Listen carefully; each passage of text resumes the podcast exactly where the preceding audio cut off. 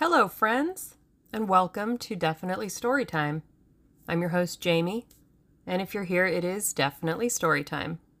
I want to thank you for letting me read to you, and I also would like for you to settle in and get comfy, or do whatever it is you want to do while you listen to the sound of my voice. So do that, and we'll begin. We are reading Agatha Christie's The Secret Adversary, and we are on chapter 6, titled A Plan of Campaign. A veil might with profit be drawn over the events of the next half hour. Suffice it to say that no such person as Inspector Brown was known to Scotland Yard. The photograph of Jane Finn, which would have been of the utmost value to the police in tracing her, was lost beyond recovery. Once again, Mr. Brown had triumphed. The immediate result of this setback was to effect a rapprochement between Julius Hersheimmer and the young adventurers. All barriers went down with a crash, and Tommy and Tuppence felt they had known the young American all their lives. They abandoned the discreet reticence of private inquiry agents and revealed to him the whole history of the joint venture, whereat the young man declared himself tickled to death. He turned to Tuppence at the close of the narration. I've always had a kind of idea that English girls were just a mite moss grown, old fashioned and sweet, you know, but scared to move around without a footman or a maiden aunt. I guess I'm a bit behind the times. The upshot of these confidential relations was that Tommy and Tuppence took up their adobe forthwith at the Ritz, in order, as Tuppence put it, to keep in touch with Jane Finn's only living relation. And put like that, she added confidentially to Tommy, nobody could boggle at the expense. Nobody did, which was the great thing. And now, said the young lady, on the morning after their installation. To work. Mr. Beresford put down the Daily Mail, which he was reading, and applauded with somewhat unnecessary vigor. He was politely requested by his colleague not to be an ass. Dash it all, Tommy. We've got to do something for our money, Tommy sighed. Yes, I fear even the dear old government will not support us at the Ritz in idleness forever. Therefore, as I said before, we must do something. Well, said Tommy, picking up the Daily Mail again, do it. I shan't stop you. You see, continued Tuppence, I've been thinking. She was interrupted by a fresh bout of applause. It's all very well for you to sit here being funny, Tommy. It would do you no harm to do a little brain work, too. My union, Tuppence, my union. It does not permit me to work before 11 a.m. Tommy, do you want something thrown at you? It is absolutely essential that we should, without delay, map out a plan of campaign. Hear, hear. Well, let's do it. Tommy laid his paper finally aside.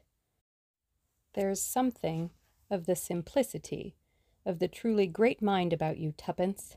Fire ahead. I'm listening. To begin with, said Tuppence, what have we got to go upon? Absolutely nothing, said Tommy cheerily. Wrong. Tuppence wagged an energetic finger. We have two distinct clues. What are they? First clue we know one of the gang. Whittington? Yes, I'd recognize him anywhere. Hmm, said Tommy doubtfully. I don't call that much of a clue. You don't know where to look for him, and it's been about a thousand to one against your running into him by accident. I'm not so sure about that, replied Tuppence thoughtfully. I've often noticed that once coincidences start happening, they go on happening in the most extraordinary way. I dare say It's some natural law that we haven't found out. Still, as you say, we can't rely on that. But there are places in London where simply everyone is bound to turn up sooner or later. Piccadilly Circus, for instance. One of my ideas was to take up my stand there every day with a tray of flags. What about meals? inquired the practical Tommy. How like a man! What does mere food matter? That's all very well. You've just had a thundering good breakfast. No one's got a better appetite than you have, Tuppence, and by tea time you'd be eating the flags, pins, and all. But honestly, I don't think much of the idea. Whittington mayn't be in London at all. That's true. Anyway, I think clue number two is more promising. Let's hear it. It's nothing much, only a Christian name Rita. Whittington mentioned it that day. Are you proposing a third advertisement? Wanted female crook answering to the name of Rita. I am not. I propose to reason in a logical manner. That man, Danvers, was shadowed on the way over, wasn't he? And it's more likely to have been a woman than a man. I don't see that at all. I am absolutely certain that it would be a woman, and a good looking one, replied Tuppence calmly. On these technical points I bow to your decision, murmured Mr. Beresford. Now, obviously, this woman, whoever she was, was saved. How do you make that out?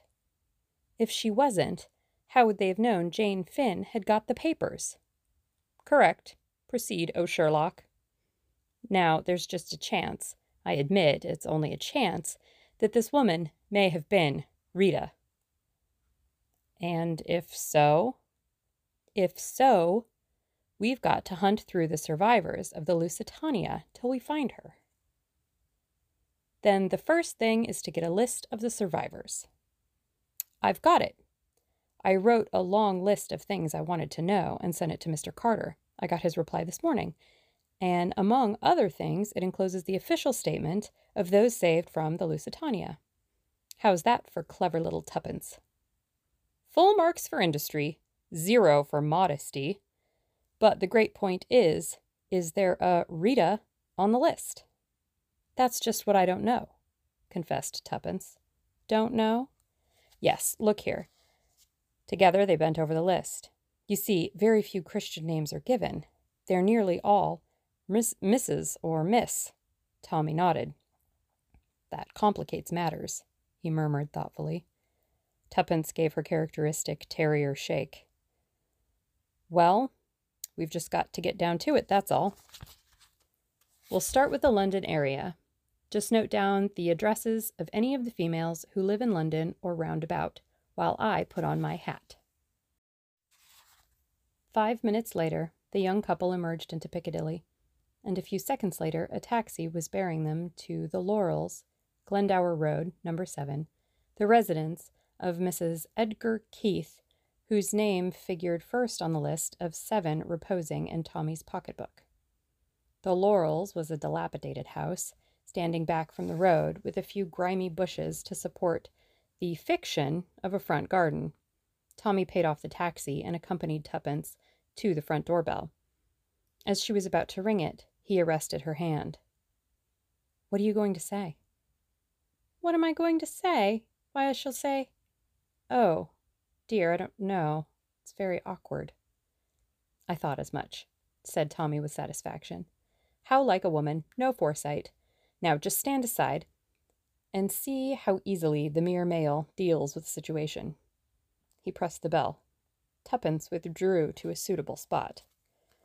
A slatternly looking servant, with an extremely dirty face and a pair of eyes that did not match, answered the door. Tommy had produced a notebook and pencil. Good morning, he said briskly and cheerfully. From the Hampstead Borough Council. The new voting register. Mrs. Edgar Keith lives here, does she not? Yes, said the servant. Christian name? asked Tommy, his pencil poised. Mrs. Eleanor Jane. Eleanor, spelt Tommy. Any sons or daughters over twenty one? Now, Thank you. Tommy closed the notebook with a brisk snap. Good morning. The servant volunteered her first remark. I thought perhaps as you'd come about the gas, she observed cryptically, and shut the door. Tommy rejoined his accomplice. You see, Tuppence, he observed, child's play to the masculine mind. I don't mind admitting that for once you've scored handsomely. I should never have thought of that. Good wheeze, wasn't it? And we can repeat it ad lib.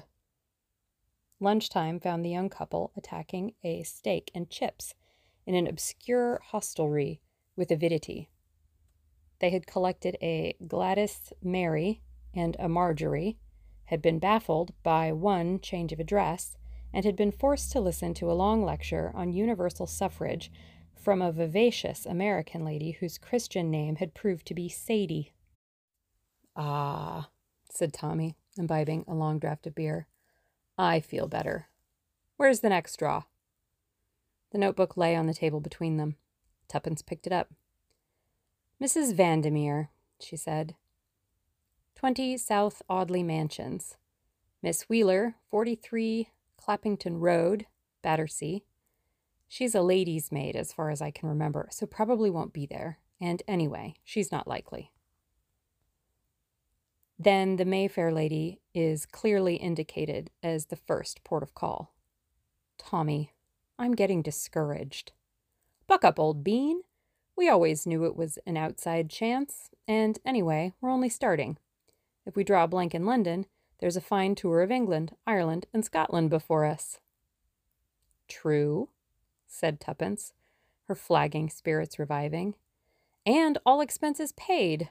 But, oh, Tommy, I do like things to happen quickly. So far, adventure has succeeded adventure, but this morning has been dull as dull.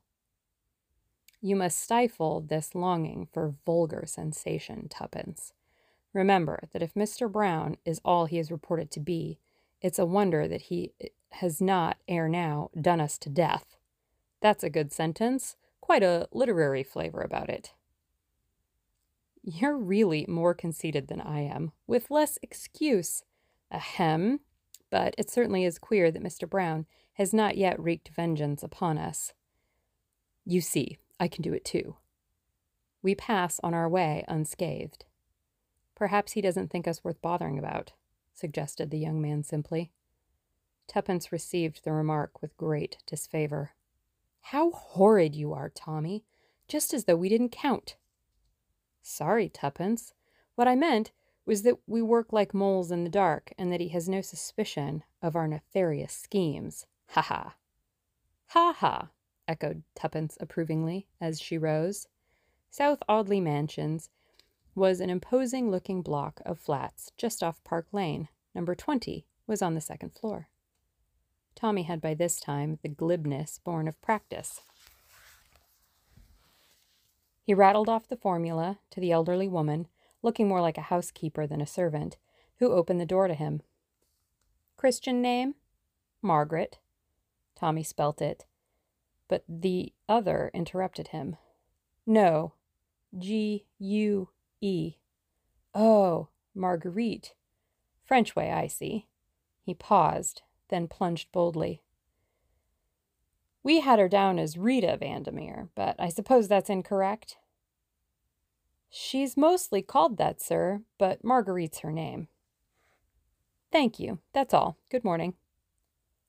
Hardly able to contain his excitement, Tommy hurried down the stairs. Tuppence was waiting at the angle of the turn. You heard? Yes. Oh, Tommy!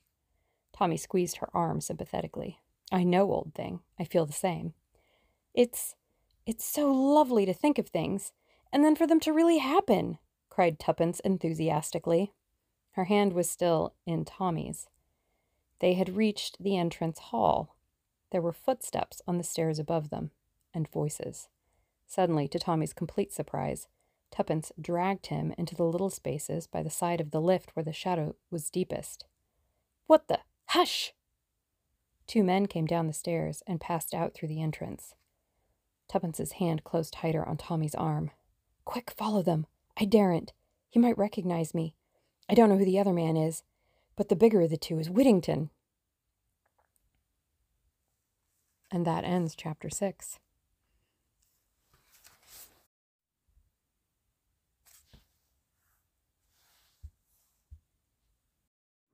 And that was our chapter.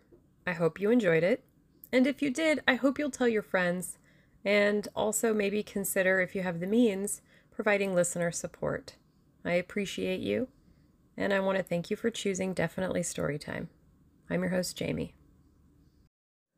I want to thank Anchor for being here, for being free, and providing very simple, useful, and straightforward tools to get my podcast up and running. They automatically upload my episodes to Anchor and to Spotify and give me the power to share to other platforms of my choosing. Anchor has me feeling confident and empowered to share my voice. You may want to consider Anchor if you have a voice that you would like to share. Thank you.